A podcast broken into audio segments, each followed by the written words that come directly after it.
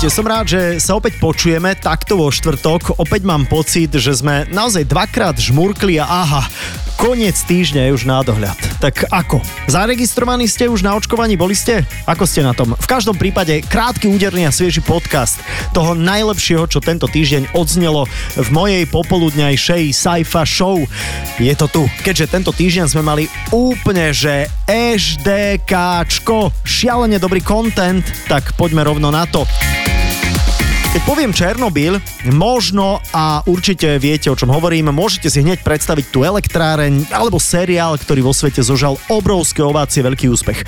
Tento pondelok ubehlo už 35 rokov, odkedy sa stala jedna z týchto najväčších jadrových katastrof vôbec. Štvrtý blok jadrovej elektrárne Vladimíra Iliča Lenina vybuchol presne 26. apríla a dodnes je celá táto zóna v podstate neobývateľná. Dominik Orfanus, je chalanisko, ktorý sprevádza ľudí po Černobyle a e, jeden z našich najobľúbenejších žiarivých hostí zastavil sa aj u mňa v popoludní. Čo to sme pokecali? A pozor, čo to sme pomerali nesvetielkuje, nefosforeskuje a už tieto žartiky, to sa ešte stále robí, takže... Áno, áno, a dokonca Hej? susedia stále, že však dojdi ku nám, nemusíme svietiť, vypneme elektrínu, áno, áno. Ty pozoruješ za tých 10-12 rokov, čo chodíš do tej oblasti, na sebe nejaké zmeny.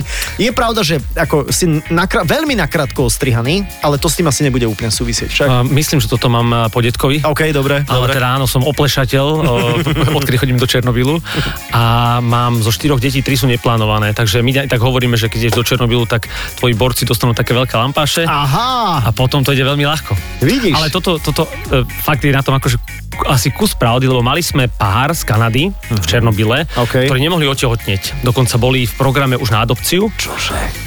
a boli v Černobyle, mali to akože taký, taký že trip nejakému výročiu svojmu a trávili tam spolu noc uh-huh. a normálne do uh, potom zistili, ako sa vrátili, že sú tehotní. Wow, že sa podarilo. Áno, tak teraz dnes má, myslím, že nejaké 3 alebo 4 roky má tá, má tá malá, Aha. čo je teda úžasný, akože taký vlastne zázrak. Áno, áno. A, a dokonca teda brali oni pilulky, lebo keď ste v, tej, v tom programe na adopciu, uh-huh. tak berete pilulky proti otehotneniu, počatiu, no a tam sa to nejako podarilo. Wow, tak to je úžasné, vidíš, tak e, tá radiácia je, je všade na okolo, to treba povedať. Poďme na ten dozimeter, alebo teda Geiger Millerov uh, počítač. počítač. Namier to na mňa teda, že či som radioaktívny. Mám sa tak usmievať? Vieš čo, to zober. Ja, aha, to počkaj. Zober. Aha, a čo mám? si to? A pozeraj si, pozeraj si, ako ti to čuká a čo, ako sa menia, menia 0,14 Úplná pohoda. Do 0,3 to je mikrosievert, to je taká veličina, ktorých teda meriame gamma radiáciu, tak do 0,3 je to úplne prírodné, bežné žiarenie, hoci kde v obývačke. Aha, vonku. 0,15 tu hore. Úplná pohoda, úplná Hej? pohoda. Uh-huh. 0,14, počkaj, začalo to pípať 0,35, to je v pohode? Uh, vieš čo, daj to sem. Inak, ak si chcete vypočuť celý rozhovor s Dominikom Orfánusom, tak to všetko nájdete u nás na našom krásnom webe fanradio.sk. Pri superských hosťoch ešte ostanem.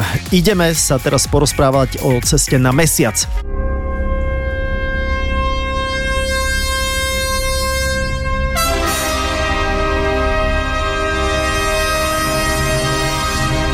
Miška Musilová je slovenská astrobiologička, ktorá pôsobí aj na Havaji ako riaditeľka stanice HIS EAS, takže High Seas, pôvodne vyvinutej pre NASA na výskum ľudských vzťahov a psychologických ťažkostí, ktorým budú musieť čeliť astronauti počas dlhodobých pobytov vo vesmíre. Sama sa zúčastnila inak viacerých simulovaných misií na Mesiac a na Mars, ale pozor, nedávno sa jej podarilo postúpiť do užšieho výberu na plánovaný let okolo Mesiaca 2023. Najprv e, to prezentovali tak, že sa ľudia z celého sveta môžu hlásiť a dostali vyše milión prihlášok, ale mm-hmm. potom to veľmi rýchlo uh, stiali nám len niekoľko tisíc uh, a tam už potom išlo o rôzne detálnejšie otázky. Áno, a ano. kedy sa vlastne dozvieš, že, že I'm in, som tam? Aha, no, neviem, snáď príde taká správa, ale um, vlastne teraz by som sa mala v maji dozvedieť, či som prešla do ďalšieho kola. Aha, okay. Už potom budú ďalšie pohovory a potom ešte bude posledné kolo, ktoré bude ďalší pohovor plus zdravotné prehliadky. Keď spomínali sme ten mesiac už, tak eh, Eugen Cerňan, ktorý teda je akože pôvodom zo Slovenska, aj treba povedať, že vysoká nádky sudcov.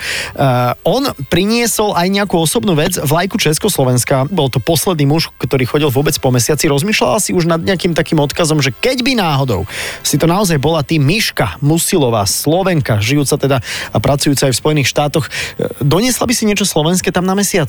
Určite, veľmi rada. Zatiaľ som vlastne aj, aj, aj jeden z dôvodov, prečo som ešte neletela do vesmíru cez nejakú inú vesmírnu agentúru, je, lebo som sa, nechcela som sa len tak vzdať slovenského občianstva, chcela by som aj Slovensko reprezentovať. Ešte som si nepremyslela, že čo presne by som takého zobrala so sebou, Aha. na to mám ešte čas, ale či už počas tejto misie alebo snáď nejaké ďalšie misie, na ktoré sa mi podarí dostať, tak určite by som Slovensko nejakým spôsobom reprezentovala. Perfektne, možno nejakú brinzu by si zobrala, alebo niečo také. Míška, musím sa priznať, že my ako fan rádio budeme tvoj osud e, e, s vesmírom a s mesiacom trošku sledovať z opodial. Tak všetko dobre, nepočujeme sa naposledy. Super, tak ďakujem veľmi pekne a stečne všetkých pozdravujem.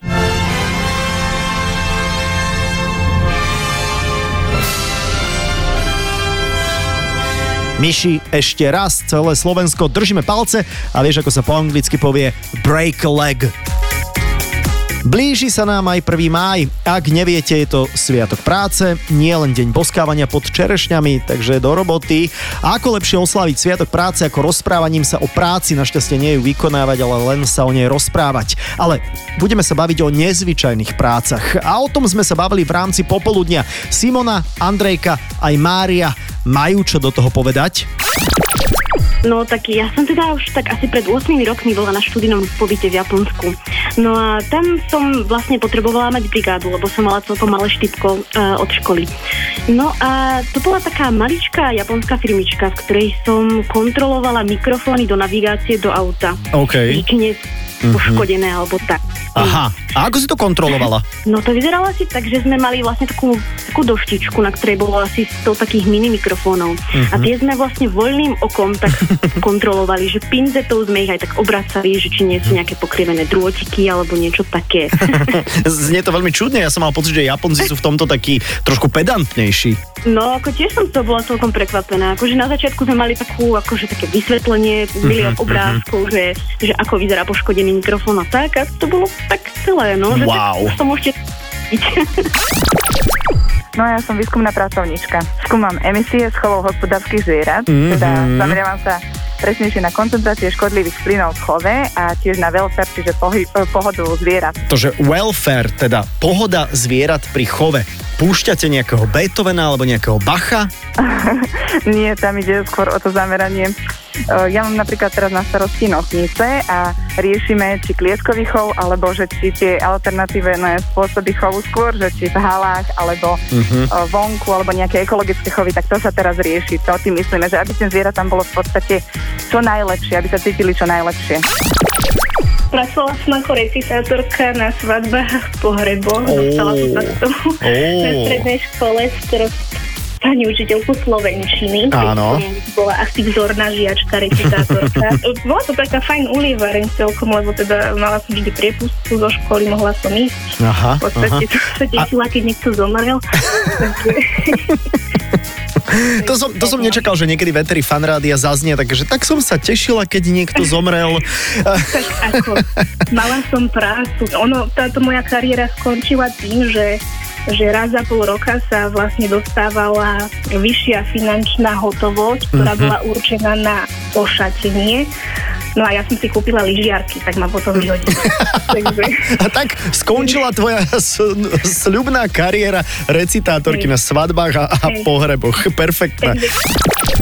Aj Martin sa pridal. Nočný primátor, teda ja som konkrétne nočný primátor Bratislavy a mám na starosti nočný život, takže Čože? Keď Matúš, Valo, keď Matúš Valo ide spať, tak ja mám na starosti Bratislavu. Wow, to je, to je super, inak to som ani vôbec nevedel, že Bratislava má svojho nočného primátora. Tak opíš mi tú pracovnú šichtu, že tak Matúš Valo ide spať A, a, a ty teda vstávaš, prichádzaš kedy do práce? Veľa ľudí si myslí, že ja robím iba v noci, ale, ale my robíme, alebo teda ja robím väčšinu práce cez deň, pretože tá Mhm, práca je naozaj o zlaďovaní nočného života, ale s tými kľúčovými hráčmi toho nočného života, čiže obyvatelia, ktorí chcú mať ticho a pokoj, Áno. ľudia, ktorí sa chcú zabávať, podniky, prevádzkari podnikov a podobne. A väčšinu tých zlaďovacích stretnutí alebo takých nastavovacích robíme samozrejme cez deň. E, Ty tiež máš takú primátorskú reťaz okolo krku, ako má Matúš Valo? Nie, mám takú reflexnú pásku na ruku s nadpisom, že nočný primátor. Wow, wow, tak náhodou, aby ťa nezatkli, hej. Nočného primátora do každého mesta treba. Bolo by to fajn. No a ak vám ešte nebolo dosť, tak tu je ešte Tomáš. Moje živobytie je deratizácia, dezinfekcia, dezinsekcia. Mm, Ja- Takže ty oficiálne dezinfikuješ. Ja oficiálne, profesionálne na tej najvyššej úrovni. Na najvyššej úrovni. lige. Takže ty to neriediš, hej? Hej, hej, ja som taká Barcelona v dezinfekcii. Ja, no, aha, ja, jasne, že ty si, ty si vlastne ten, ty si Messi e, všetkých dezinfi, de, dezinfikátorov. Uh, Tomáš, akého najväčšieho potkana si videl? Najväčšia potkana 4 kg 20 a aj čo? chvostom niečo, to je 37 cm, tuším, tak sme ho niečo, že 37 cm potkan aj s chvostom. Hej, hej, a bol, presne si to pamätám, do, dodnes bolo to v Pezinku v jednej firme nedaleko skládky. Vieme to na vlastnej koži, dezinfekcia zachráni svet. No a podcast končíme klasicky výberom top 3 udalostí z môjho prehľadu udalosti dnešného dňa. Každý pracovný deň vo vysielaní o 3 štvrte na 6. Saifov prehľad dňa. Svetové vlny covidu zaznamenali vo svete zvýšený záujem o hydroponické záhrady. E, tie si ľudia umiestňujú vo svojich príbytkoch a mnohí majú ambície dopestovať si trošku vlastného ovocia a zeleniny. Aj to priniesol covid. Egyptológovia v Egypte, logicky, že v Egypte, veď predsa kde inde by aj boli, veď egyptológ mimo Egypta, to nedáva až tak príliš zmysel, objavili veľmi jedinečné a výnimočné hrobky, v ktorých sa nachádzajú ľudské pozostatky ešte spred obdobia egyptských faraónov. Viac ako 5000 rokov pred našim letopočtom. Nie je to neuveriteľné?